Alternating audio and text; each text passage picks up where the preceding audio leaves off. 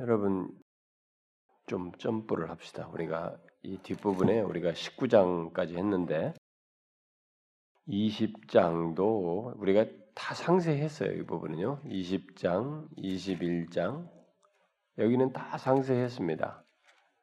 그 뭐다 중복되는 내용이고 그래서 22장도 이게 뭐다 6월절 얘기, 만찬, 베드로의 부인 이런 거 다 했습니다. 상세하게. 그러니까 어, 22장 35절로 넘어갑시다. 원래 22장 35절부터 38절이 이게 중간에 누가복음 누가의 이제 고유한 어떤 이게 그 내용으로 이렇게 어, 표현으로 기록되어 있는데 사실 요것만 하기는 좀 그래서 이 내용과 좀 흐름상으로 연결되어 있는 53절까지 35절부터 53절까지를 우리 한 절씩 읽어보도록 하십시다. 22장 35절부터 53절까지 우리 한 절씩 교독하겠습니다. 그들에게 이르시되 내가 너희를 전대와 배낭과 신발도 없이 보냈을 때 부족한 것이 있더냐 이르되 없나이다. 이르시되 이제는 전대 있는 자는 가질 것이 배낭 도 겉옷을 팔아 살지어다. 내가 너희에게 말하노니 기록된 바 그는 불법자의 동료로 여김을 받았다 한 말이 내게 이루어져야 하리니 내게 관한 일이 이루어져 가민이라. 그들이 여짜오되 주여 보소서 여기 검둘이 있나이다. 대답하시되 촉하다. 예수께서 나가사 음, 습관을 따라 감남산에 가시며 제자들도 따라갔더니 그곳에 이르러 그들에게 이르시되 유혹에 빠지지 않게 기도하라 하시고 그들을 떠나 돌 던질 만큼 가서 무릎을 꿇고 기도하여 이르시되 아버지여 만일 아버지의 뜻이거든 이 잔을 내게서 옮기시옵소서. 그러나 내 원대로 마옵시고 아버지의 원대로 되기를 원하나이다 하시니 천사가 하늘로부터 예수께 나타나 힘을 더하더라. 예수께서 힘쓰고 애써 더욱 간절히 기도하시니 땅이 땅에 떨어져 핏방울같이 되더라. 기도 후에 일어나 제자들에게 가서 슬픔으로 인하여 잠든 것을 보시고 이르시되 어찌하여 자느냐? 시험에 들지 않게 일어나 기도하라 하시.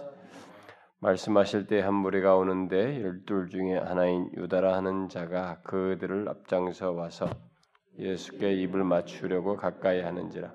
예수께서 이르시되 유다야 네가 입맞춤으로 인자를 파느냐 하시니 그의 주위 사람들이 그 된 일을 보고 여짜오되 주여 우리가 칼로 치리까 하고 그 중에 한 사람이 대제사장의 종을 쳐 그 오른쪽 귀를 들었더니 예수께서 일러 가라 이르시되 이것까지 참으라 하시고 그 귀를 만져 낫게 하시더라. 예수께서 그 잡으러 온 대제사장들과 성전의 경비대장들 장로들에게 이르시되 너희가 강도를 잡는 것 같이 검과 뭉치를 가지고 왔느냐 다 같이 읍시다. 내가 날마다 너희와 함께 성전에 있을 때 내게 손을 대지 아니하였도다.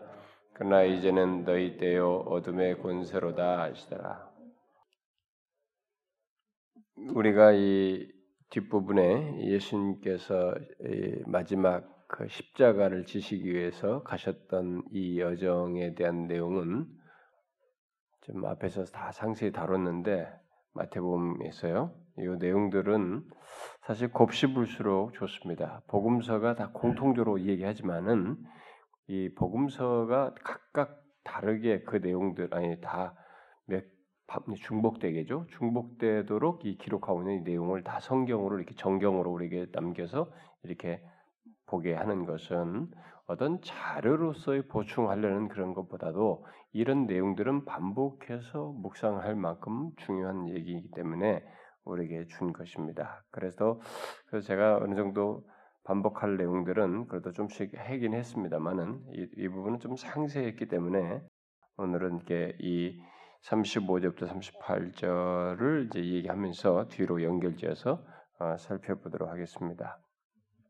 예수님의 이 마지막 여정은 우리가 지난주에 보았던 것처럼 이제 안식 후 첫날인 오늘날로 말하면 주일날쯤 되겠죠. 이 주일날 이렇게 입성을 해가지고 매일같이 성전에서 가르치시고 마지막 그 기회를 다 이제 그 성전에서의 자기 자신을 그 죽으심으로써 이 구속자로서 오신 것을 어, 그들로 하여금 이 가르침을 통해서 다각적으로 이렇게 증거하시고 그랬는데 그때 사람들이 많이 따르고 관심을 갖고 들었기 때문에 이 종교 지도자들이 굉장히 시기하고 미워하고 막 잡아 죽이려고 진짜 모의하고 막 그랬죠. 그래서 굉장히 위협을 느끼면서 그렇게 했었습니다. 네, 그러다가 이제 예수님께서 목요일 됐을 때죠. 목요일 날 아, 이제 제자들과 함께 이제 다락방에서 만찬을 하게 되시죠. 음, 앞부분은 이제 바로 이제 그 내용의 가론 유다 뭐 우리가 22장 6월절 지키는 거 나오잖아요. 음? 가지고 예, 거기서 제자들과 함께 만찬을 소위 일명 최후의 만찬을 갖게 되는데 그 최후의 만찬을 가지시면서 거기서 이 얘기를 이렇게 어, 많은 얘기를 하시죠. 그 우리가 알다시피 요한복음 13장부터 16장 사이 보면은 그 이제 발도 씻기시고 거기서 어, 이 얘기도 그 유언적인 말씀 그들을 떠나실 것이라고 내가 너희들과 이제 떠난다라는 얘기도 하시면서 그러나 이제 내가 다시 돌아온다 어, 너희들이 죽은 뒤에 살아날 것이다 뭐 이런 얘기를 다 하죠. 음, 그러면서 어, 참 귀한 그 유언적인 말씀을 요한복음 14장에부터 16장의 그 긴 내용들을 다 얘기하시고 어, 그러고 나서 이제 에, 사실은 이제 가론 유다가 이제 먼저 어, 이렇게 배신할 것을 얘기하신 것은 그에 앞서서죠. 요한복음 같은 경우는 14장부터 16장 말씀하시기 전인데 어쨌든 식사를 하고 나서 뭐 조금 어떤 일이 있고 난 다음에 이제 좀 예수님께서 이제 가론 유다 문제를 얘기하시죠. 음, 누가 자기를 팔 것인지 뭐 이런 거다 어, 이 얘기를 하고 그리고 이제 결국은 그가 그의 최후가 어떻게 될 것인지도 이제 밝히시고 여기는 나오지 않 여기 상세 안 나왔어도 이제 다른 것과 다 이게 조합해 볼 때 내 복음서와 함께 그런 그런 얘기를 하죠. 그런데 이제 우리가 여기 22장 앞부분에 읽지를 않았습니다만은 음, 여기 만찬을 하시고 나서 보니 다음에 뒤에 그 24절 이하도 보면은 또 그들 사이에 그중 누가 크냐는 다툼이 나고 아직도 이게 이해를 못하고 예수님이 지금 지금 이제 죽으실 간다고 했는데도 아직 가면은 성전에서 이제 뭔가를 뭘 할 것이다. 어? 예? 입성을 성전 입성해가지고 이게 이제 잡히시기 전날이란 말이에요. 이게 예? 잡히기 전날인데도 아직도 이 사람들은 생각이 다른 거예요. 그러니까 예수를 그렇게 믿어도 그런 사람들 있잖아요. 여전히 생각이 주님께로 이렇게 전폭적으로 가 있지 않고 여전히 생각이 세상적이고 자기중심적이고 예수 믿어서 뭘 원하는거나 잘 되려고 내 예수 믿어서 뭐가 내가 이렇게 얻고자 하는거나 막 이런거나 관심을 갖고 계속 따라오는 사람들 있잖아요. 꼭 그 꼴이에요. 보면 지금 현재 모습이 예, 이 아직도 정신을 못 차리니 잘 이해를 못하는 예, 이런 모습을 어, 이해를 잘 못하니까 이게 구속의 비밀을 아직 제대로 이해 못하니까 이제 결국 이런 현상이 생기는 겁니다. 그러니까 신앙생활을 제대로 하려면 이 구속의 진리를 예수 그리스도의 구속의 이 은혜 십자가의 진리들을 명확하게 알아야죠. 어, 그것이 자신의 이 신앙과 방향을 다 바꿔버리기 때문에 그러면 그냥 아직도 그걸 이해를 못하는 거죠. 그래서 그런 얘기 하시면서 거기 좀 덧붙이다가 이제 베드로가 세 번 부인할 것 뭐 이런 얘기를 이제 하시게 되죠. 그러고 나서 이제 35절 이하의 내용을 말하고 있습니다. 그래서 35절부터 38절에 이 내용을 얘기하는데 이 내용 유사한 내용이 다른 데도 있습니다. 그런데 이제 조금 비슷해 보이지만 여기는 좀 내용이 여러분 다르죠. 응? 앞부분은 좀 야 너희들 이런 거 옛날 앞에는 뭐 이런 것도 갖지 마라 뭐 이렇게 막 제자들 보내면서 막 그랬었대요. 근데 이제는 돌아가시기 이제 잡히시기 전에는 정딴 얘기를 하신단 말이에요. 그 얘기한 다음에 음? 음 보시다시피 과거에 너희들이 과거에는 이렇게 했단 말이에요. 35절에 내가 너희를 전대와 배낭과 신발도 없이 보냈다. 과거에는 그랬죠. 처음에 막 둘둘씩 짝져서 보낼 때. 자, 그때 부족한 것이 있더냐? 이렇게 물었어요. 그동안 이들은 그걸 경험했습니다. 그러니까 예수님께서 제자들을 갈릴리에서 복음 전파하도록 이렇게 보냈을 때 그들이 경험했어요. 어? 뭐 전대나 배낭 이런 거 신발 같은 거 없이 다 나갔습니다. 아무것도 안 가지고 갔는데 그때 어땠었느냐 이거 어떤 경험을 했어. 그러니까 뭐 부족한 게 있었느냐 그러니까 없었다는 거죠. 왜 그랬을까요? 왜? 왜 그런 경험을 했을까요? 여기서는 지금 아니 이제 아닌 거거든. 이제 이제는 준비해라 그런단 말이에요.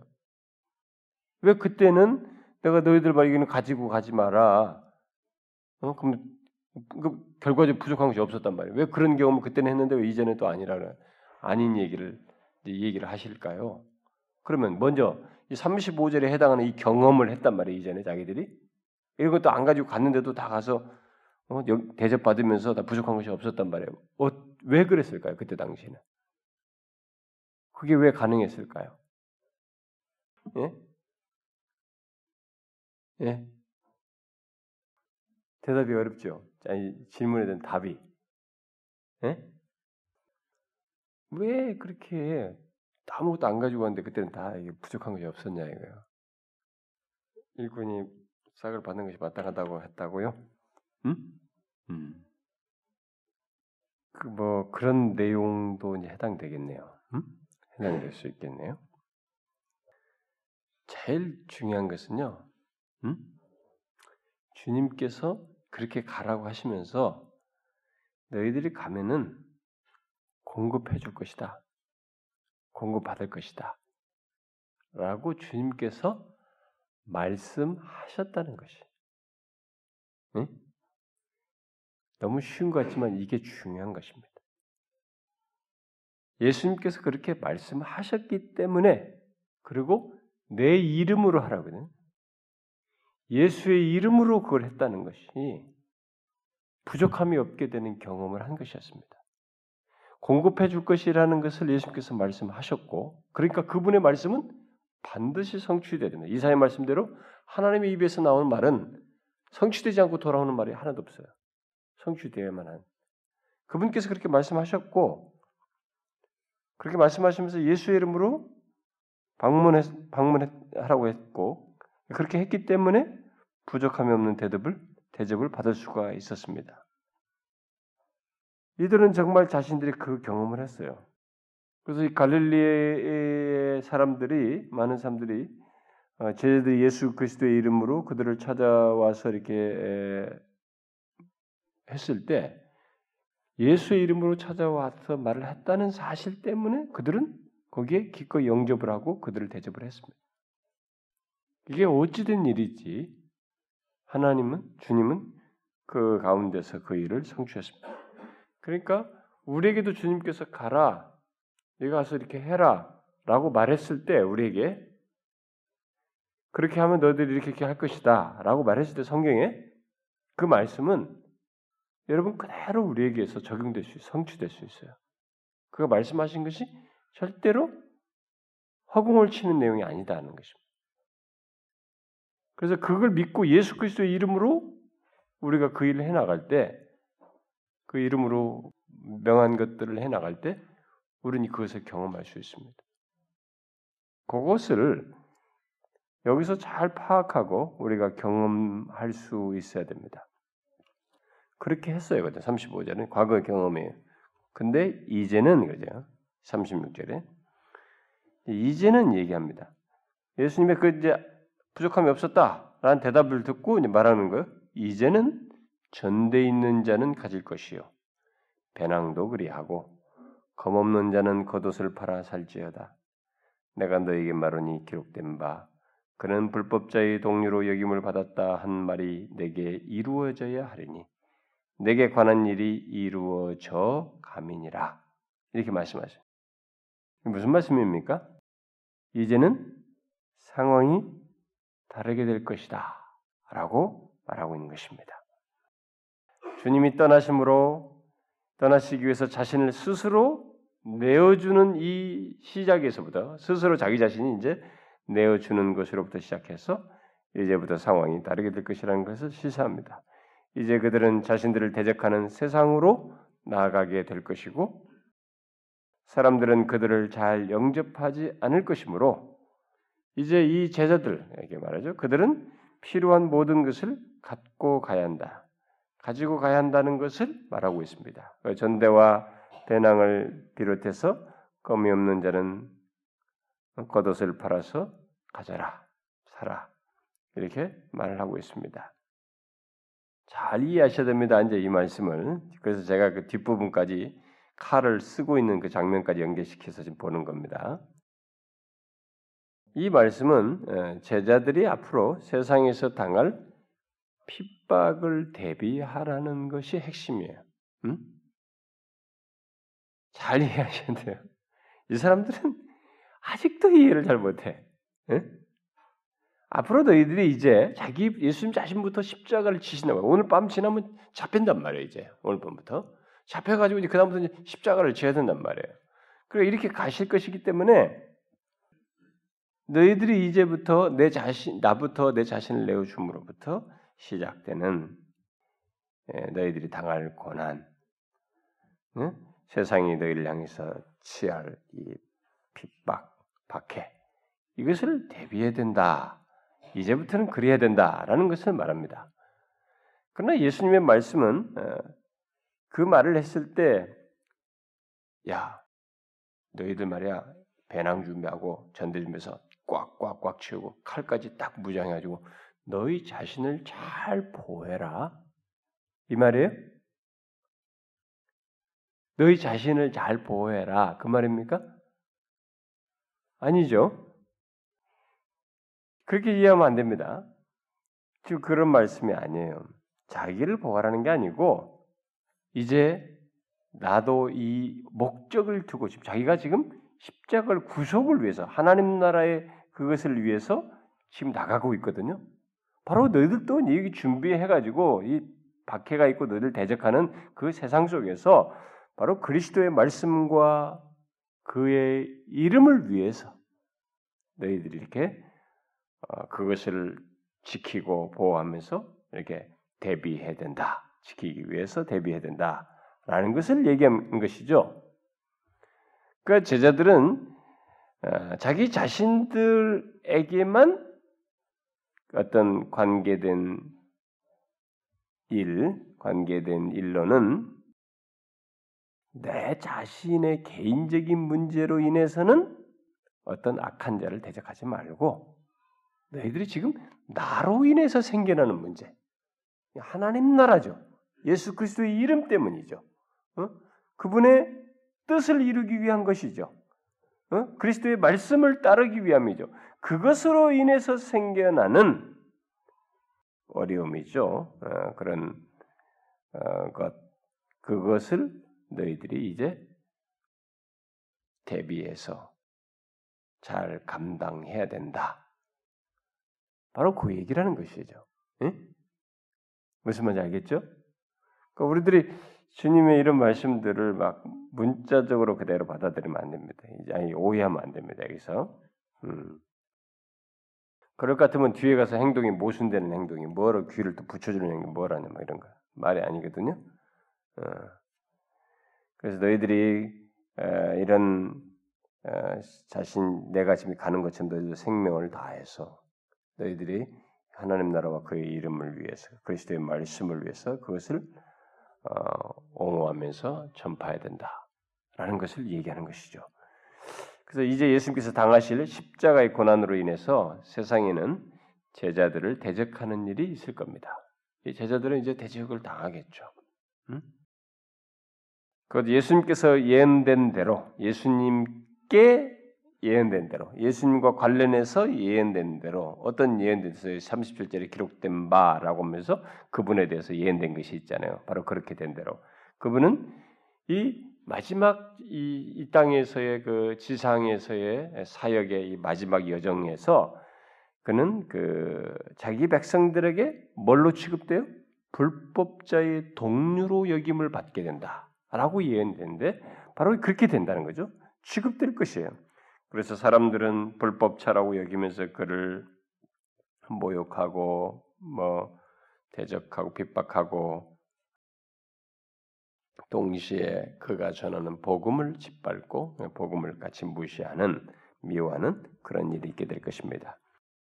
참 세상을 구원하기 위해서 오신 그분을 세상이 어떻게 한다고요? 불법자라 가장 완벽한 합법자이시고 주인이신 그분을 인간들은 그걸 알지 못하고 불법자로 여기신 불법자의 동료로 취급할 것이다라고 말하는 것입니다. 그래서 이런 것들이 다 자기에 관한 것에 이루어질 것이다라고 얘기를 한 것이죠. 음. 그래서 너희들이 이제 그걸 대비해야 된다. 자, 이 말씀을 하시고 나니까 이제 38절에 여짜오되 주여 보소서 여기 검 둘이 있나이다. 이렇게 말했습니다. 이 말은 무슨 말이에요? 그러니까 대답하시되 족하다 이렇게 얘기했습니다. 이게 무슨 말이에요? 어, 칼 두 자루 있으면 됐어. 그 정도면 충분해. 그겁니까? 이게 무슨 말입니까, 여러분?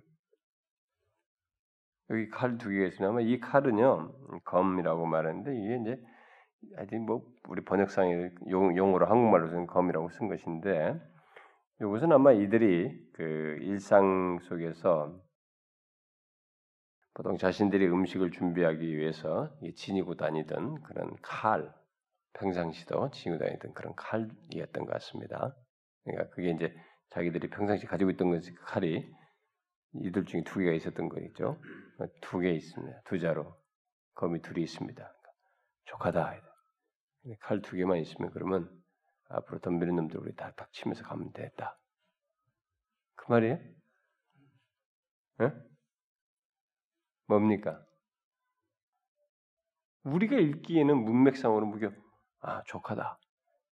이렇게 그렇게 읽혀지잖아요. 아니에요? 그럼 이게 무슨 말입니까, 여러분? 응? 제자들이 아직도 이해를 못하고 있는 거죠.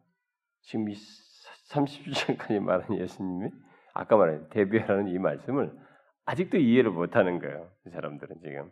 응? 그러니까 그들은 그러니까 보세요.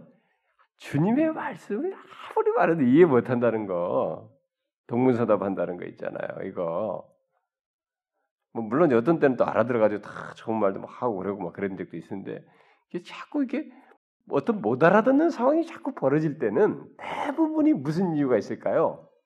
못 알아듣는 일. 그것은 자기의 생각이라는 틀 안에서 자꾸 모든 걸 들으니까 이런 일이 생기겠죠. 이 사람들은 계속 딴 생각을 하고 있거든. 예수님을 통해서 이루어질 이것이 다른 쪽에서 이루어질 걸 계속 생각하고 있으니까 자기 생각 가지고 이 얘기를 예수님 말씀을 다 들으니까 이게 자꾸 다른 쪽으로 해석하는 거예요. 딴 쪽으로 반응. 그 교회를 다녀도 똑같습니다, 여러분. 이것도 마찬가지예요. 하나님 말씀 듣도 어떤 사람은 계속 엉뚱한 식으로 이해를 하고 못 알아들어요. 그건 왜 그러냐? 그 사람 안에 이게 있는 거예요. 자기가 생각하는 틀이 있어요, 틀. 응? 자기 생각이 있다고. 그 생각 속에서 받아들여요, 모든 걸. 그런 사람들은 정말 거듭났어도 그럴 때는 못 알아들어요. 뭐 거듭나지 않은 사람은 아예 무슨 영적인 진리 자체를 이해를 못하지만 거듭났어도 그렇게 하고 있을 때는 못 알아들어요. 동문서답할 수 있어요. 아직도 못 알아들어서 예수님께서 이제 그들은 자신들이 예수님을 위협하는 이 적대 세력에 대비해서 무장해야 하는 것으로 생각한 거죠. 지금까지 예수님께서 그런 걸 가르친 적이 없잖아요. 예수님께서 뭐라고 말하세요? 계속 자기가 너희들을 구원하기, 세상을 구원하기 위해서 고난을 받아야 된다. 자기가 죽으러 간다. 그러면서 계속 그런 얘기를 했는데 지금 계속 못 알아듣는, 딴 식으로 자꾸 생각하는 이것도 뭐 아직도 못 알아듣는 거야. 그러니까 우리, 가 하나님의 말씀을 들어도 자꾸 땅의 방식으로, 인간적인 방식으로 자꾸 이해하고 그쪽을 받아들이면 못 알아들어요, 여러분. 계속 세상적인 사, 고 방식으로 인간적인 가치관으로 그런 마음으로 자꾸 받아 생각을 전맥해서 들으면은 정딴 소리만 하는 거야. 못 알아듣는 것입니다.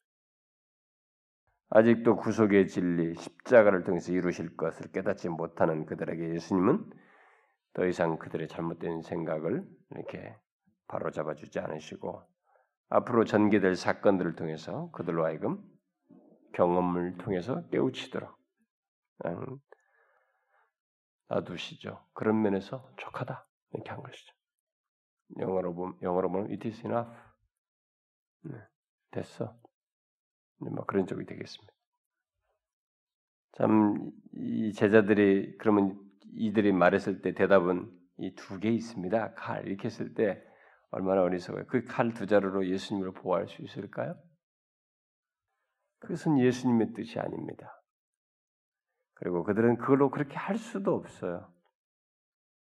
지금 그는 하나님 아버지의 뜻을 따라서 십자가를 지시는 것입니다.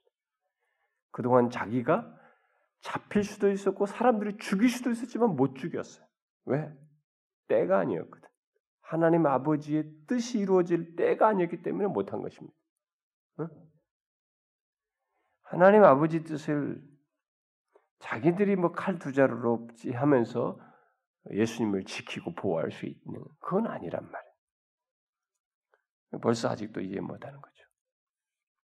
자 뒤에 이제 39절부터 46절은 우리가 흔히 감람산에 마지막 이 겟세만의 동산에서의 뭐 기도, 겟세만의 고뇌, 애찬 기도로 우리가 알려져 있는 그 내용을 누가는 또 간단하게 마태는 뭐 세 번 왔다 갔다 하는 내용으로 좀 더 상세히 다뤘는데 여기서는 좀 간단하게 다루고 있죠. 이것은 우리가 상세히 다루기 때문에 간단히 얘기하자면은 왜냐면 좀 연결 차원에서 아, 여기 보니까 뭐 습관을 따라서 감남산에 가셨다라고 하는데 예수님은 그렇게 자신이 어렵다고 여기든 어떤 필요를 그때 개인적인 제자들과 이렇게 홀로 있을 때 또 기도하고 싶을 때 그럴 때는 이렇게 자주 이곳에 오셨다는 것을 지금 밝혀주고 있는 것이죠.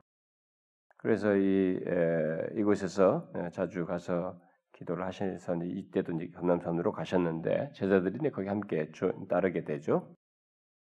예수님은 이미 에, 죽으신다는 생각을 하시고 지금 걸음을 내딛어서 나아가고 있습니다. 이제 잡혀서 이제 가게 될 일이에요. 근데 그걸 아시고 있는 가운데서 자신에게 밀려오는 어떤 그 문제를 고통을 하나님 앞에 아뢰기 위해서 기도하러 이곳에 가셨단 말이에요. 소위 우리가 겟세마네 동산이라는 데서 기도를 하시게 됐는데 여기서 우리가 보다시피 우리가 지난번에 몇 차례 얘기했습니다만은 뭐 십자가 건너가 십자가는 사람들도 아마 거기서 보게 될 텐데 이게 아, 예수님께서 취하시는 태도가 우리로서는 퀘스천을 불러기도 하고 그동안에 뭐 죽은 자를 낳치고 담대하게 하셨던 이분이 여기서는 이렇게 참 우리가 보기 이해하기 어려운 아버지의 만이나 아버지의 뜻이거든 이 잔을 내게서 옮기시옵소서 뭐 이렇게 말씀하시면서 상당히 어려워하시는 이런 모습을 보게 됩니다. 특별히 뒤에 보면은 막, 막 혼에 찬 기도를 막 땀방울에 핏방울 되는 막 이런 경험을 하면서 기도를 하신단 말이에요. 이게 다 뭡니까? 우리가 다시 한번 얘기하지만 이게 뭡니까? 우리 지난번에 이거 마태 할 때도 다 얘기했어요. 다 뭡니까? 우리가 자꾸 생각해서 해야 됩니다. 지금 우리하고 달라요. 이게 예수님이 예수님은 여러분과 저는 이게 나면서부터 죄를 가지고 있기 때문에 그것에 대한 죄가 주는 두려움, 뭐 죄 때문에 심판을 받고 죽음을 당하고 뭐 한다. 우리가 거기에 대해서 막 공포를 느끼고 두려워하는 것도 우리가 얼마든지 가질 수 있습니다. 우리 가져요. 근데 우리가 갖는 그 죄로 인해서 있게 될 사망과 형벌과 무슨 진노에 대한 이 공포나 두려움은 우리가 갖는 것하고는 비교할 수 없는 것을 지금 주님이 맛보시는 거예요. 여기서. 왜냐하면 그분의 존재에 있어서는 이 부정적인 것, 죄라는 흔적이라는 것을 자기에게는 없었고, 그 따라서 이 죄로 말미암아서 생겨나는 어떤 심판, 하나님의 진노, 형벌 이런 것 자체가 자신의 우리가 흔한 말로 우리 그분 사전에 없는 얘기예요 이게. 어? 그분에게는 이런 것이 아예 없는 내용이란 말이에요. 어? 그러니까 하나님이 뭐 이런 것도 다 이것도 알고 저것도 다 하실 수 있지. 아니에요. 하나님이 못 하시는 게. 죄예요, 죄. 응? 그러니까 죄로 말미암아서 생겨나는 파생되는 이 문제도 하나님과는 관계가 없는 거예요. 그분은 그것은 그 하나님의 경험 세계에 존재하지 않아요. 근데 그가 우리의 죄를 구속하시기 위해서 인성을 취하시고 이제 잡히시겠다고 이제 죽이러 가는 마당에서 싹 여기서 그 고뇌를 느끼는 가운데서 맛보는 이 경험 속에서 그가 굉장히 힘들어하는 경험을 하는 거예요. 하나님의 진노, 죄로 말미암은 하나님의 진노, 그것의 공포를 여기서 느끼시는 거예요. 그걸 그것이 그로 하여금 처음 뭐 처음 겪는 거거든요. 처음 처음 겪는 거예요. 그것을 막 생생하게 그것을 이렇게 막 번민하는 것입니다. 그걸 느끼면서 그때 인생을 입으신 예수님께서 이 고난의 잔을 아버지의 뜻이면은 옮겨달라는 이런 말까지 하게 되는 것입니다. 그러나 내 원대로 마옵시고 아버지의 원대로 되기를 원합니다. 이게 궁극적인 그분의 마음이 결국 이것은 뭡니까? 아버지의 뜻에 믿음으로 복종하겠다고 하는 그렇게 해서 아버지와 하나 되겠다고 하는 것을 여전히 포기하지 않는 여러분 잘 생각하셔야 돼요. 아 이게 뭐 다 짜고 치는 고스톱이다. 뭐 이렇게 생각하면 안 되는 거예요. 어? 인격체예요. 실제를 경험하는 자신의 존재에 전혀 없는 것을 경험하는 그 가운데서 씨름하고 고민하고 번민하는 가운데서 그 절규를 그대로 진심을 드러내는 거예요. 그러면서도 자기 또 다른 진심을 그 믿음의 복종을 하면서 아버지와 하나 되는 것을 계속 하나 되기를 원하는 이런 행동 속에서 이렇게 말씀하시는 거예요. 예수님은 결국 믿음의 순종을 통해서 어떻게 돼요? 마침내 자신의 이 육신을 정복하는 거죠. 지금 가지고 있는 절규를 불러일으키는 육신을 정복함으로써 기꺼이 고난을 받아들이려고 하는 대로 나아가게 되죠. 제가 이전에도 말했지만 예수님은 자신을 정복하기 위해서 이 이게 지금 너무 힘든 것으로 자기가 경험 자기 안에서 지금 드러나고 드러내고 있기 때문에 그런 자기 자신을 정복하기 위해서 땀방울이 빗방울이 되도록 기도를 하게 되죠.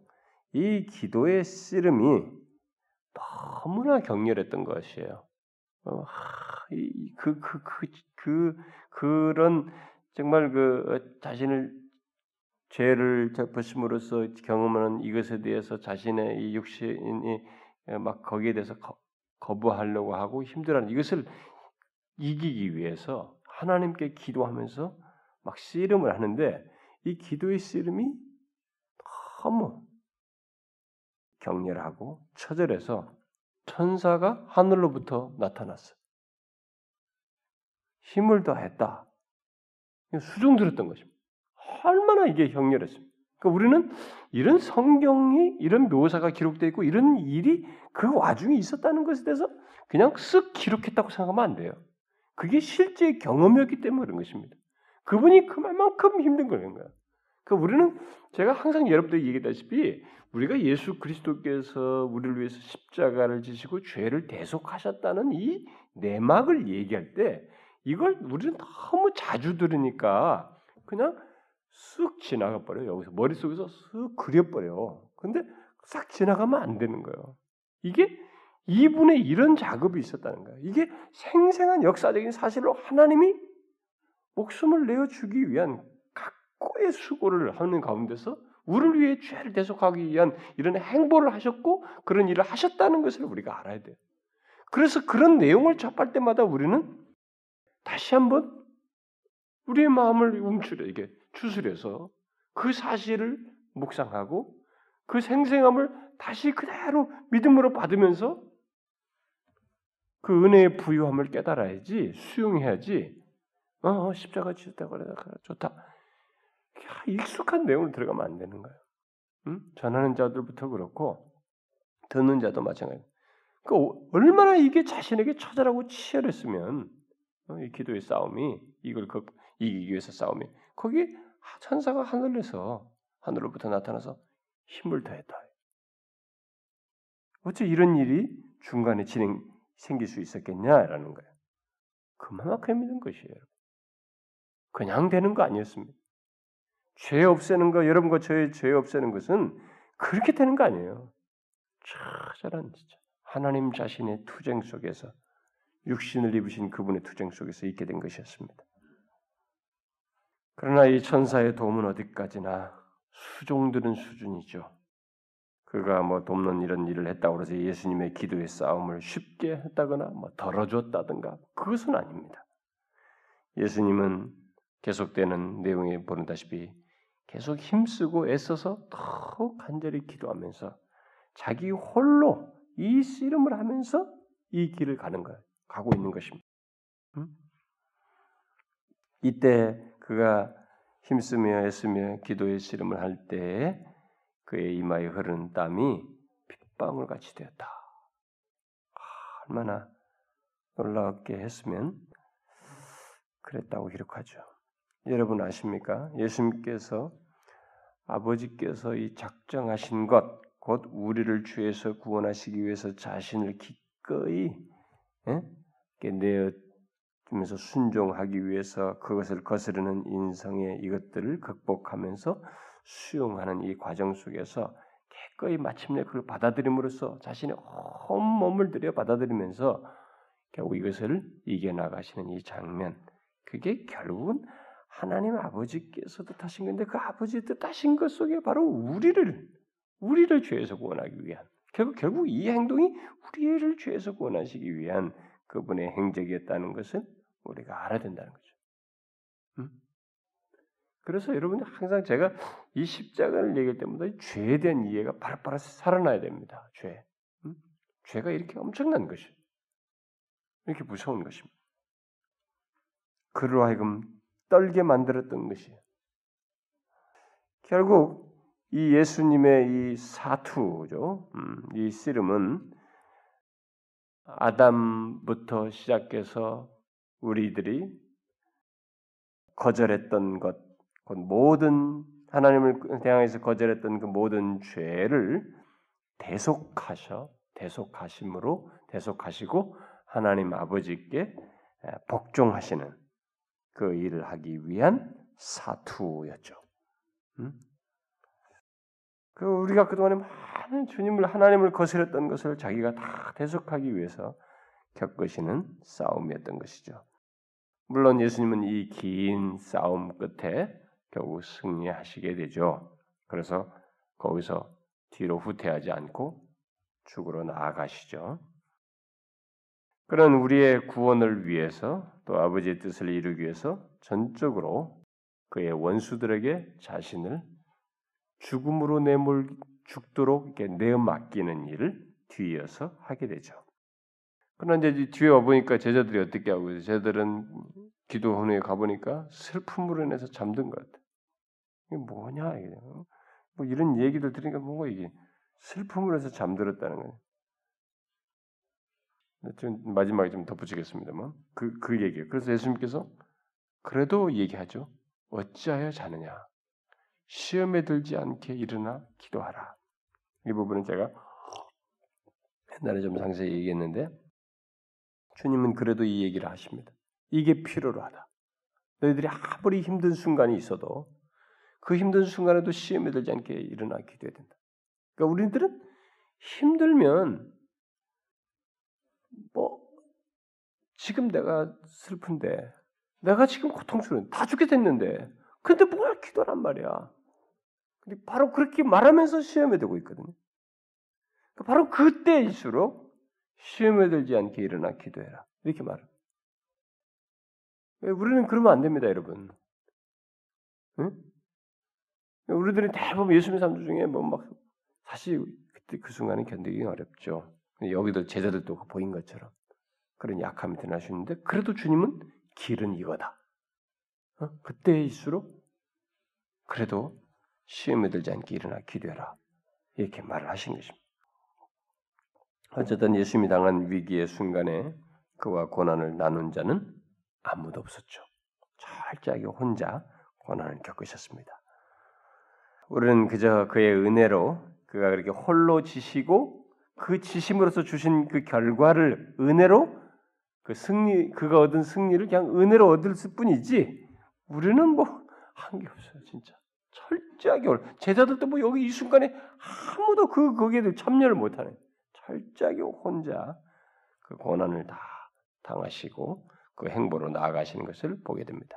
자 이제 뒤에 내용이 이제 조금 앞부분 35절 38절과 연관지어서 볼 수 있는 내용인데 이것도 우리가 봤지만 한번 봅시다. 47절부터 53절의 내용에서 이제 제자들에게 이제 그렇게 하라고 하시면서 말씀하실 때 기도하라라고 말씀하실 때 딱 한 무리가 나타났습니다. 그 중에 열둘 중에 하나인 유다라 하는 자가 그들을 앞장서서 이렇게 왔습니다. 음? 아, 그리고 유다가 미리 다 해놨죠. 어, 내가 입 맞추는 자가 바로 예수다. 그를 잡으면 된다. 그래서 예수님께 입을 맞추러 가까이 이제 가서 어, 가까이 했다. 뭐 결국 입 맞췄겠죠. 음? 그때 이제 예수님께서 추한 배신의 마음을 가지고 자신에게 다시 입맞춘 예, 그 사실을 그저 확인시키려는 말씀을 하시죠. 유다야, 네가 입맞춤으로 인자를 파느냐? 자기들끼리 속삭거려서 다 온 행동이에요 이게. 근데 예수님께서는 그것을 말씀으로 이제 하시면서 확인시켜 주죠. 그때 제자들이죠. 그 주위에 있던 사람들이 제자들이 이때야말로 그리스도의 나라를 위해서 우리가 검을 써야 할 때라고 생각하고 그리스도를 보호하기 위해서 그리스도를 보호해야 한다는 생각 아래서 어떻게 해요? 칼을 뽑았습니다.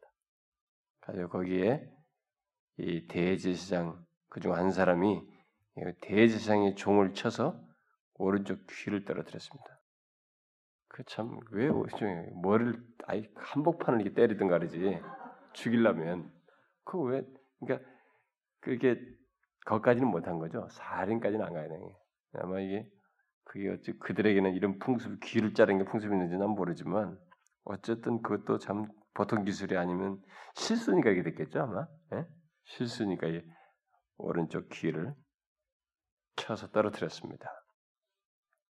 이게 예수님께서 원하는 게 아니잖아요. 예수님께서 지금 하나님께서 너희들이 그 세상에 구원을 하고 내가 은혜를 베풀기 위해서 가는 길이다. 근데 아직도 이해를 못하고 아까 그 검 가지고 있다는 것을 그렇게 여기서 또 그렇게 쓴 것입니다. 근데 여기서 이제 우리가 주목할 내용은 예, 바로 그거예요.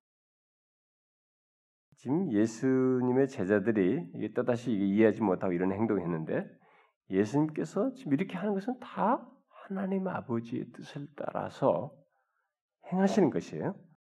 하나님 아버지의 뜻을 따라서 자기 자신을 지금 복종시키는 작업이거든요. 여기서 이제 잡히시려고 자기 자신을 복종시킨다 말 기꺼이 어떻게 와라 덤벼라네 이렇게 하면서 무기를 쓰고 뭔가 능력을 발휘할 태세를 갖춘 게 아니라 능력이 있고 다 있어도 우리가 다른 데 보면 내로라 하니까 다 쓰러졌잖아 어? 성경에서 뭐 다른 데도 한마디에 다 쓰러져요. 그 말을 하시면서 자신이 뜻하시면은 그렇게 할 수 있는 거예요. 근데 예수님께서 그런 능력도 생각하지 않고 무기고 뭐 이런 아무것도 않고 지금 기도를 하시고 어떻게 해요?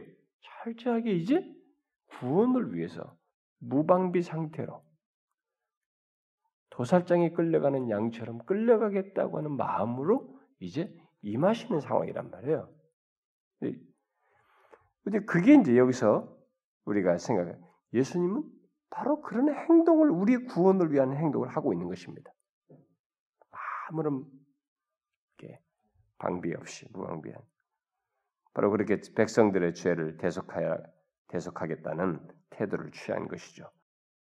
그래서 예수 그리스도는 지금 이렇게 자신 능력을 발휘하지도 않고 어떤 것도 하지도 않고 그냥 도살장에 끌려가는 것처럼 무방비 상태로 잡히시는 이 일이 이것조차도 우리를 죄에서 구원하기 위한 행동이에요. 음? 이 사람들 그걸 못하는 거예요. 지금 이해를 못하는 거예요. 예수님이 구속을 위해서 간다는 얘기를 계속 이해를 못하니까 이렇게 하는 거예요. 그 예수님이 지금 무방비 상태로 잡힌다는 거지. 완전히 무방비 상태로 잡히는 거죠. 그들 앞에 해란 말이에요. 그냥 그 자기를 공개. 이렇게 하는 것조차도 뭐예요? 우리를 죄에서 구원하시기 위해 우리 구원을 위해서 행하시는 행동인 것입니다. 그래서 이 제자들의 행동을 거부하는 뜻으로 그 대제사장의 종을 그 귀를 치료해줬죠. 응? 그 귀를 만져 낫게 하시더라. 여러분 이 떨어진 귀를 이렇게 금방 낫게 하시는 게 뭐예요? 능력이에요. 그 능력 여기서도 말할 수 있는 거예요. 그런데 그 능력이 전혀 안 나타나고 정말로 무방비 상태로 도살장에 끌려가는 양처럼 잡혀가는 거예요. 이게 뭐냐? 우리 구원을 위한 행동이에요, 이게 다. 응? 그 구속을 이루기 위해서 나가는 가시 그렇게 가셔야만 하는 이 과정이 있어야만이 십자가로 갈 수 있기 때문에 그리고 십자가에서 죽으시면서 우리 죄를 구속할 수 있기 때문에 그 일을 위해서 의지적으로 이렇게 행하시는 것입니다. 그 와중에서도 어? 배신의 고통과 그렇게 끌려갈 그 참 힘든 상황에서도 귀를 낫게 하는 이런 은혜를 베푸시면서 기꺼이 자신을 내어주죠. 그래서 우리는 예수님께서 이렇게 자신을 전혀 이렇게 어떤 무장 없이 아, 잡히는 이런 상태에서 잡힌 것 이것이 모두 우리의 죄를 정복하기 위한 승리하기 위한 예수님의 행동이고 행보라는 것을 잊지 말아야 됩니다. 그게 우리에게 이제 뭔가를 말씀하실 내용을 동시에 또한 내포하고 있습니다. 그래서 이 52절, 53절에서 상기시키는 것입니다. 너희가 강도를 잡는 것 같이 검과 몽치를 가지고 왔느냐? 나는 그럴 필요가 없는 무방비 상태로 지금 있는데 네가 무슨 강도 잡는 것 같이 검과 몽치를 가지고 왔느냐? 내가 날마다 너희와 함께 성전에 있을 때 내가 매일 있었잖아. 그런데 그때 내게 손을 대지 아니하였도다. 그런데 이제는 너희들이 하는데 이제는 너희 때이고 어둠의 권세다. 뭐요? 내가 거기에 기꺼이 내어준다. 아버지의 때이기 때문에 내가 무방비 상태로 너희들에게 간다. 이런 얘기를 지금 하고 있는 것이죠. 응? 결국 이들이 밤중에 평상시 대낮에 잡을 때 않고 이거 뭐 밤중에 말이죠. 이렇게 또 한적한 곳에 있는 그 이 자리에 와서 다른 들 많은 데서 민가에 있을 때 그럴 때도 아니고 자기들만 산에 있을 때 이 시점으로 찾아서 여기 왔다. 이게 뭐예요, 여러분? 이게 다 이런 거 다 어둠의 행동이에요. 어둠의 세계의 계략에 따른 행동이죠. 결국 예수님은 저항하지 않고 기꺼이 자신을 그들의 손에 내어주죠. 이건 결국 우리들에게 뭔가를 시사합니다. 뭐예요? 우리에게 그리스도께서 이렇게 무방비 상태로 자신을 내어주신 것처럼 우리 자신들 또한 그리스도의 영광을 위해서 그의 이름을 위해서 이런 식으로 자신을 내어줘야 된다는 거야. 이제 앞으로 제자들이 그렇게 합니다. 그렇죠? 나중에 제자들이 이렇게 합니다. 그래서 우리가 드는 전승대로 베드로가 자기도 십자가에 달려 죽는데 거꾸로 나는 감히 그렇게 할 수 없다. 거꾸로 매달려서 죽은. 그들이 다 그렇게 하죠. 뭐 싸우지 않은, 뭐 이렇게 막 무기를 통해서 복음 전파를 하고 이러지 않았습니다. 그래서 옛날에 WCC가 잘못한 것이 뭐냐면 이 세계에 무슨 뭐그 그 자기 그 파 그룹 안에 있는 사람들을 서포트한다 할때 옛날에 해, 그 항상 민중운동 했었던 중남미 같은 때 결국 무기를 구입하는 데 결국 WCC 기금을 support를 해준 적이 있어요. 옛날에. 그러니까 그런 것들이 벌써 잘못된 거야. 그러니까 그런 사람들은 맨날 이렇게 형 이게 이렇게 이런 행동이에요. 무기를 가지고 이 그리스도의 역사를 해보겠다. 근데 기독교 역사는 그렇게 해서 정복한 적이 없어요. 정복한 적이 없습니다. 지금 자기와 같이 이렇게. 그래서 우리가 참 어렵지만 나를 통해서든지 내 가정에서든 어디서든지 나를 통해서 복음의 꽃이 피려면 우리가 죽어야 돼. 내 자신이 자아가 죽어야 돼. 거기서 똑같이 물, 물리력을 쓴다든가 그런 똑같은 세상적인 방식으로는 정복해내지 못합니다. 오히려 그런 것은 어둠의 권세예요. 행동이죠. 결국 우리의 삶과 섬김은 예수님처럼 이렇게 하나님 나라를 위하는 것이어야 한다. 너희들의 삶 또한 나와 같이 하나님 나라를 위하는 것이어야 한다. 라는 것을 결론적으로 말해주고 있다고 볼 수 있겠습니다. 자, 제가 이제 몇 가지 언급하지 않은 것 앞에 좀 연관지어서 좀 한번 정리해서 말하면은 우리는 예수님께서 이 습관을 따라서 감람산에 가서 이게 기도하시고 힘들 때 기도하셨던 이런 걸 보게 될 때 그러면서 이제 거기서 너희들도 기도하라 어? 시험에 들지 않게 기도하라 이렇게 말씀하신 것을 통해서 볼 때 우리가 예수 믿는 신자들이 어려울 때, 힘들 때, 고통할 때 우리는 예수님처럼 이렇게 그때일수록 그런 때마다 그런 때는 더 습관을 따라서 그럴 때마다 더 우리 놓치지 아니하고 예수님처럼 기도해야 된다라는 것을 여기서 배우게 됩니다. 여러분 고통스러울 때 인간이 막 발버둥 쳐봐도 안 되고 고통스럽고 내가 이기기 어려울 때 막 기도한다고 뭐 별 수 있겠느냐? 그렇지 않아요.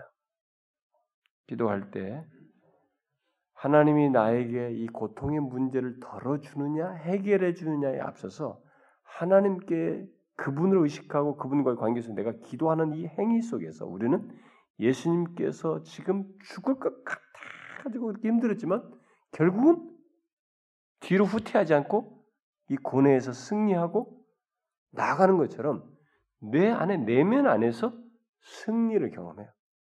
응?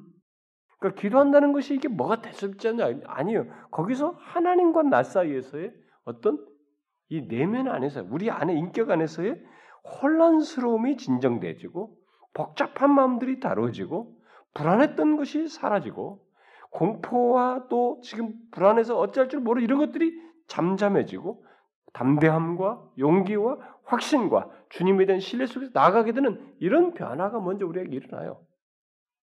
그렇기 때문에 우리는 기도하는 일을 해야 되는 것입니다.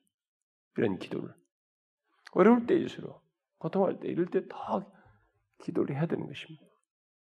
여러분 우리들은 우리 교회는 성도들이 상대적으로 기도를 모르겠어요. 집회 끝나면 우리는 예배 끝나면 뭐 그때마다 집회 때마다 와서 기도하는 시간들 다 기도하는 분위기. 어떤 사람들은 뭐 좀 어둡칙칙하다 분위기가 뭐 어쩌다 이렇게 말하는지 모르는데 저는 오히려 예배 끝나자마자 그냥 그 말씀을 들었을 좋은 기회에 기도도 안 하고 그냥 끝나자마자 막 수다 떨고 막 이런 교회가 오히려 더 산만해요 저는 가보면. 오히려 우리는 그냥 끝나면 다 각자 기도하다가 가는 분위기 만들어놨으니까 그런데 어떤 사람도 그거 뭐 외부 교회는 어떤 사람은 좀 칙칙하다 그런 사람도 있었다고 그래 어떤 사람인데 칙칙한 네 네가 칙칙한 거야 내가 보기에는. 응?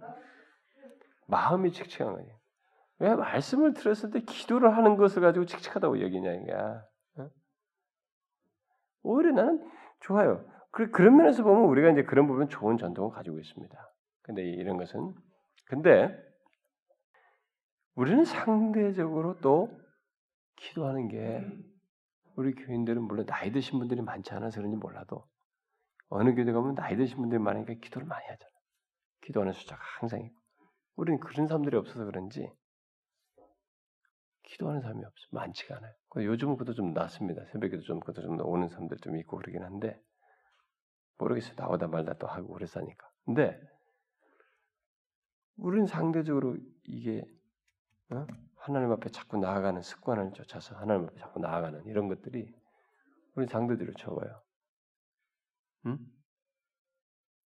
좀 이렇게 어디서라도 자꾸 오고 와서 기도도 하고 막 그래야 되는데 우리 교에서 우리 중에서 새벽에도 제일 멀리 선 사람은 뭐 아마 김동인 집사 같더라고 김동인 집사인가 그래도 저 어?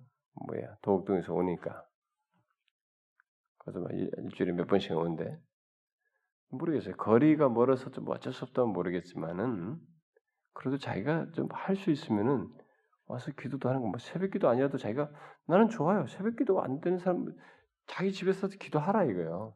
응? 어? 꼭 아침이 나는 죽어도 아침이 아침형이 아니다. 그럼 저녁에 기도하라 저녁형이면. 근데 할 수 있느냐 진짜? 자기 약함을 극복할 수 있느냐? 우리는 어려울 때 머리가 팍팍 돌아가지 하나님께 무릎 꿇고 응? 여기 보세요. 그들을 떠나 돌던지 만큼 가서 무릎을 꿇고 기도하는. 이게 하냐 이게. 우리는 3만 원짜리에서는 잘 안 돼요, 여러분. 그래서 예수님께서도 그래서 이 관문선을 자꾸 습관을 따라온 거예요. 그러니까 조용한 기도의 처소로 와서 하는 거예요. 만인이 기도하는 집이라고 하는데 교회를 성경을 누가 내가 그렇게 말했던데 그 와서 그렇게 기도를 하고 그래요. 저도 새벽 기도라도 안 나오면 제가 일부러 따로 기도하는 시간, 물론 틈틈이 제가 기도할 때가 있어요. 부딪힐 때, 생각날 때 막 어떤 문제 때문에. 책상에 앉아서도. 근데 그것은 잠깐 잠깐이에요. 어디서 앉아서 그래도 한동안이라도, 어? 한 시간이라도 기도할 시간이 어디, 어디 있어요? 없단 말이에요, 여러분. 우리가 너무 바쁜 세상에 살다 보니까. 1분 1초 가깝다고. 저는 화장실 가서도 책 읽어요. 뭐 다 아까워, 그냥. 그런 가운데서 시간을 여러분들이 분주한 가운데 어디서 내요, 시간을. 시험에 들지 않게 기도해. 특별히 시험에 들 상황들이 있을 때, 어렵다. 이들은 진짜 시험 들 상황이에요, 여기가. 응? 그러니까 그럴 때일수록 우리가 더 하나님 앞에 기도해야 되는. 기도하면 여러분, 우리 이 복잡하고 산만했던 것이 확 다 사라져요, 진짜. 주님 앞에서 다루면서 다 녹는다고요. 그리고 나서 내가 다뤄지고 나서 아 주님 있으니까 괜찮네요. 저는 오늘 좀 너무 힘들었지만 주님께 기도하니까 참 믿음이 생기고 좋습니다. 주님 믿고 나가겠습니다. 그 다음에 그 문제에 대한 상황이 달라진 것은 주님 손에서 하실 일이에요. 이제 그분 믿고 갈 일이란 말이에요. 그걸 우리가 믿고 좀 기도해야 된다. 저는 여러분들이 좀 그러길 바래요. 예? 열심히들 기도하시고 저는 뭐 하여튼 뭐 지금 생각으로는 지금까지 해본 적이 없내 생제는 특세는 없을 거예요 아마. 나는 특세 안 할 거예요. 특세로 여러분들 길들이고 싶지 않아요. 응? 나는 뭐 그렇게 하니까 사람이 좀 더 나온다. 나는 그거 만족하려고 하고 싶지 않아요. 나는 여러분들이 진심으로 하나님과 관계 속에서 그 은혜를 누리기를 바래요. 나는 위선자들 만들고 싶지 않아요. 뭐 꼭 특세하면 다 위선된다는 얘기는 아니에요. 아니지만 그때만 나왔다 안 나왔다 이것에 길들여지는 신자 만들고 싶지 않다 이거예요. 일상 속에서 항상 하나님께 기도하는 자가 되는. 그걸 우리가 있으면 배워야 되고 이 예수님의 기도에서 또 한 가지 배울 게 있어요. 뭐냐면 우리가 이렇게 힘들 때, 고통스러울 때, 어려울 때, 어? 예수님께서 하나님께 어떤 기도를 했는가라는 거예요. 분명히 어렵다고 고백했습니다. 아버지의 뜻이거든 이 잔을 내게서 옮기시옵소서. 그러니까 이 잔을 내게서 옮겨달라는 표현 자체가 정말 어떻게 이것을 넘어가고 싶습니다. 좀 어떻게 좀 살려달라는 우리 식으로 말하면 좀 너무 이, 이 상황이 어렵습니다. 좀 어떻게 해결 좀 해주세요.라는 표현이 되겠죠 우리 쪽에서는. 그러나 기준점이 뭡니까? 그 무게중심이 어디예요? 하나님 아버지의 뜻이에요. 하나님 아버지의 원대로입니다. 우리가 기도할 때 항상 무게중심에 두는 것은 내가 아니에요, 내가. 어? 그 사람은 지금 아직도 하나님을 빌어서 이게 무속신앙을 갖는 거지. 어? 기도를 해서 하나님이 중심이 되지 않고 자꾸 내가 중심이 된 기도하는 사람은 아직도 기독교를 모르는 거예요. 하나님을 모르고 무속신앙을 하고 있는 거예요. 기독교는 그렇지 않아요. 우리는 하나님이 이 내가 지금 죽겠다고 지금 말하고 있는 이 문제까지 다 알고 계시다는 것을 알고 있습니다. 우리는 하나님의 주권 아래 있습니다. 그분이 다 알고 계세요. 그분이 통치하시고 길을 내실 수 있는 분이에요. 그분의 주권에서 다 다루실 일이며 그러니까 하나님 아버지의 뜻대로 하시옵소서. 아버지께서 원하신 대로 하시옵소서. 우리는 기도에서 이런 무게 중심을 분명히 가지고 기도해야 됩니다. 여기 대해서는 토를 달지 말아야 돼요. 이 부분에 대해서. 여기에서 우리가 확신을 가지고 기도해야 됩니다. 항상. 응? 그 결과에 대해서 자꾸 매이지 말고 아 하나님 아버지의 뜻이야. 주의 원대로 여기에 우리는 비중을 줘야 됩니다. 그런데 이게요 처음에는 뭐가 원대로 안 될 때는 그렇게 기도하는 것이 영 불만스럽고 뭐야 뭐 짜증도 나고 그럴 수도 있어요. 근데요 이 무기중심으로 일하는 가운데서 승리를 자꾸 맛보고요 하나님 역사적인 경험을 한 번, 두 번, 세 번 맛보면 이것만큼 우리 마음을 편안케 하는 게 없습니다. 너무 안정감을 줘요.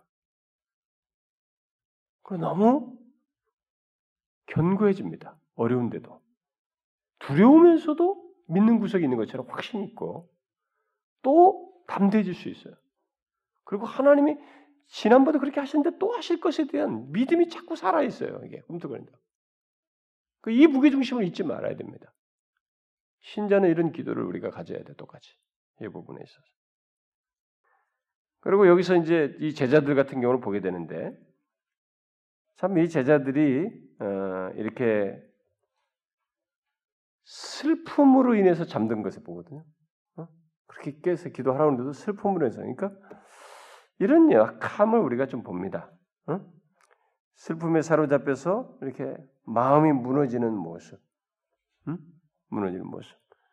참 주님께서 그것을 이렇게 뭐 정죄하는 건 아닙니다. 어? 사실은 이것이 우리가 그런 상태인 것을 예수님께서 모르시는 게 아니에요. 아셔요. 우리가 예수님을 따르는 제자들에게도 이런 것이 있는 것처럼 우리에게도 그런 일이 있을 수 있습니다. 이런 것이 없어야 된다라고 완전히 이게 말하기 어려워요. 우리에게 그럴 수 있습니다. 그런데 그럴 수 있다고 하면서 거기에 안주해서는 안 된다는 거예요. 그럼에도 불구하고 답을 주십니다. 어찌하여 자느냐? 시험에 않 그때일수록 슬플수록 힘들수록 시험에 들 상황일수록 시험에 들지 않게 일어나 기도하라. 깨어 기도하라. 이겁니다. 우리는 이것을 해야 되는 것입니다. 그리고 우리는 이 유다를 통해서 그리스도를 사랑하는 그리스도를 사랑한다고 하는 명분을 분명히 가지고 있는 제자라는 제자라는 명분을 가지고 있죠. 주님을 따르고 주님을 사랑한다고 하는 명분을 가지고 있는 그 사람에게서 가장 악한 것이 드러나고 있어요. 주님을 향해서 가장 비수를 꼽는 이런 행동으로 나타나는 것을 보게 됩니다. 이건 뭐예요? 여러분 우리가 주님을 사랑한다, 주님을 믿고 따른다라고 하는 신자다라고 하는 이런 명분에서 우리가 그리스도의 그리스도가 정령 어떤 분이시고 그분의 이 구속의 비밀을 알지 못하면 우리는 이렇게 딴 생각을 할 때 극단적인 생각을 할 수 있어요. 여러분 이 반기련이나 뭐 이런 사람들 있잖아요. 그들 중에 상당수는요 이전에 교회 다녔던 경험인 사람들이에요. 더 극단 반대 극단으로 기독교를 이 세상에서 없애버리겠다. 이렇게 정반대 길로 간 것이죠. 그리고 이단으로 갔던 사람들 중에도 여기서 반대로 튀는 사람들 많아요. 그러니까 이게 유다 케이스예요, 여러분. 그러니까 그게 다 자신들이 그런 명분과 그 영향권 아래 있었지만 가장 악한 자리로 튈 수 있습니다. 반대편은. 여러분, 인간적인 이 도의나 윤리로서는 이런 일이 안 일어날 수 있어요.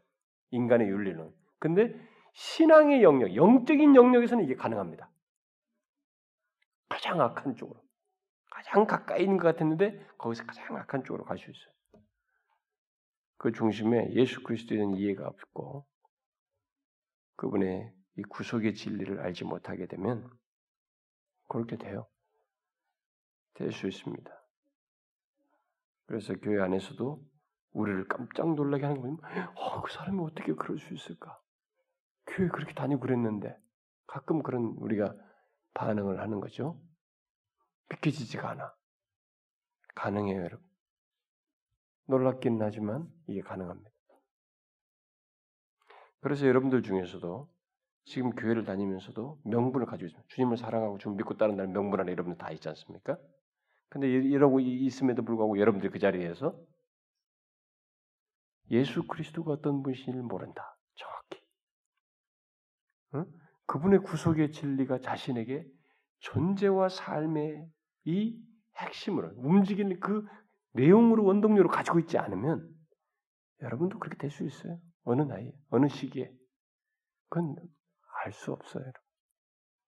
이것은 여러분들의 정상적인 이성으로는 안 될 수도 있는 것 같은데도 영적인 영역에서 극단으로 튀는 거예요.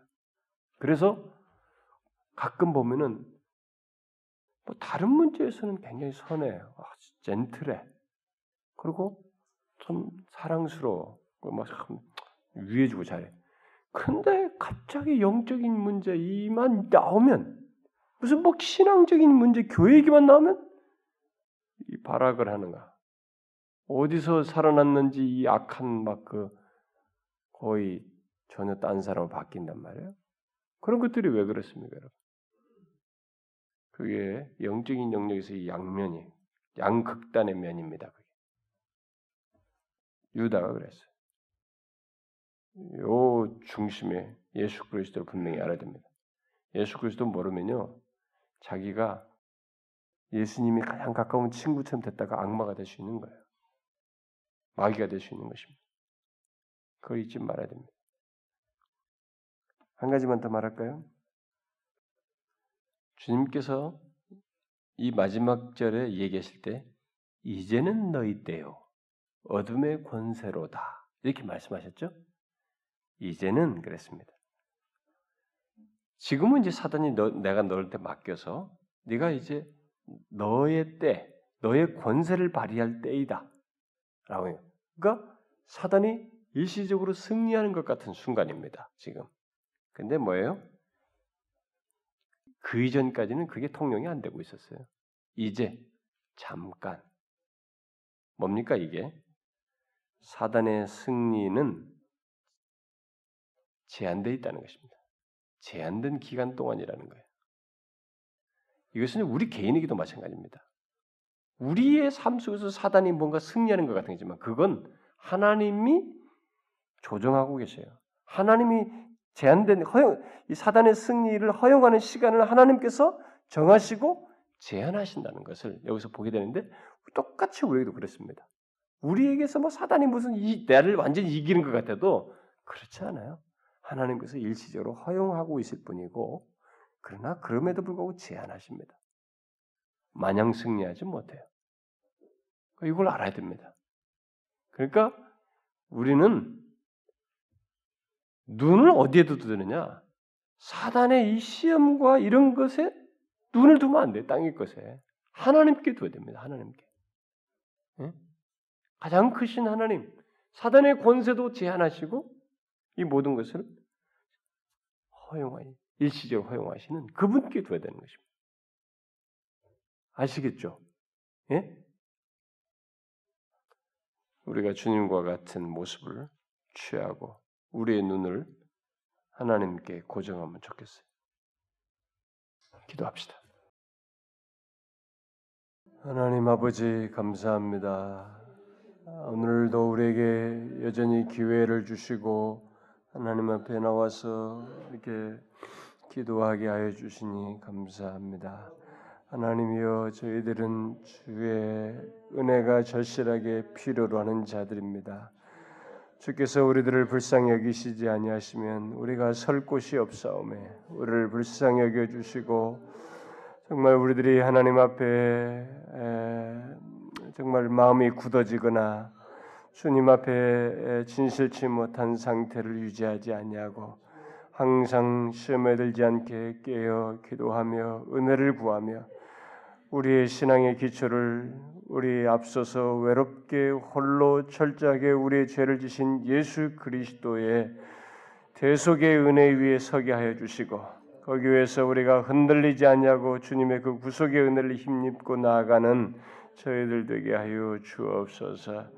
주님이여 이 시간에도 우리가 개별적으로 여러 가지 교회적인 문제들을 같이 연합해서 기도했는데 그런 기도들을 주님이여 자신의 뜻을 따라서 시기와 적절한 상황을 결정하여 응답하여 주시고 무엇보다도 몸된 교회가 이곳에서 하나님의 뜻을 이루는 분명한 도구가 되어서 죽어가는 자들을 살리고 상한 자들을 위로하며 하나님이여 이 유리하고 방하는 자들에게 갈 길을 인도하고 빛을 비추는 그런 교회로 삼아 주시고 그래서 생명의 역사가 끊이지 않게 하여 주시며 회심의 역사가 끊이지 않고 계속 일어나게 하여 주옵소서. 어린아이서부터 장년들 안에서 계속 일어나게 하여 주옵소서. 그리고 아버지여 우리가 이곳에서 이 우리 자체뿐만이 아니라 이 조국 교회 현재 흘러가는 이세 대세를 읽고 이 시대를 분별하고 이 시대의 빛을 비추며 진리를 비추는 그런 교회로 우리가 사용되지게 하여 주시고 그것을 위해서 우리가 같이 기도하며 힘쓰는 저희들 되게 하여 주옵소서. 여기 참여한 자들의 하나님이여 기도소를 주께서 들으시나이다. 저들의 이 영적인 상태를 주께서 아시나이다. 저들이 간구하는 필요와 이 기도 제목들을 주께서 아십니다. 가정과 자녀들과 하는 일과 하나님의 저들의 모든 필요들 하나님의 현재 상황에서 하나님 꼭 있어야 할 것들을 주께서 아시나이다. 주여 그런 모든 것들을 주님의 선하신 뜻 안에서 허락하여 주시고 그래서 주님 때문에 안심하고 만족하는 저희들 되게 하여 주옵소서. 몸된 교회 안에 하나님이여 기도하는 자들이 계속 일게 하시고 모두가 하나님께 기도하며 은혜 구하는 그런 교회로 세워지게 하여 주옵소서. 우리가 말씀을 중심으로 하는 교회이기도 하지만은 동시에 하나님께 철저하게 의지하며 나아가는 기도하는 공동체가 되게 하여 주시옵소서. 우리의 기도를 들어 응답하실 하나님을 믿사옵고 예수 그리스도의 이름으로 기도하옵나이다. 아멘.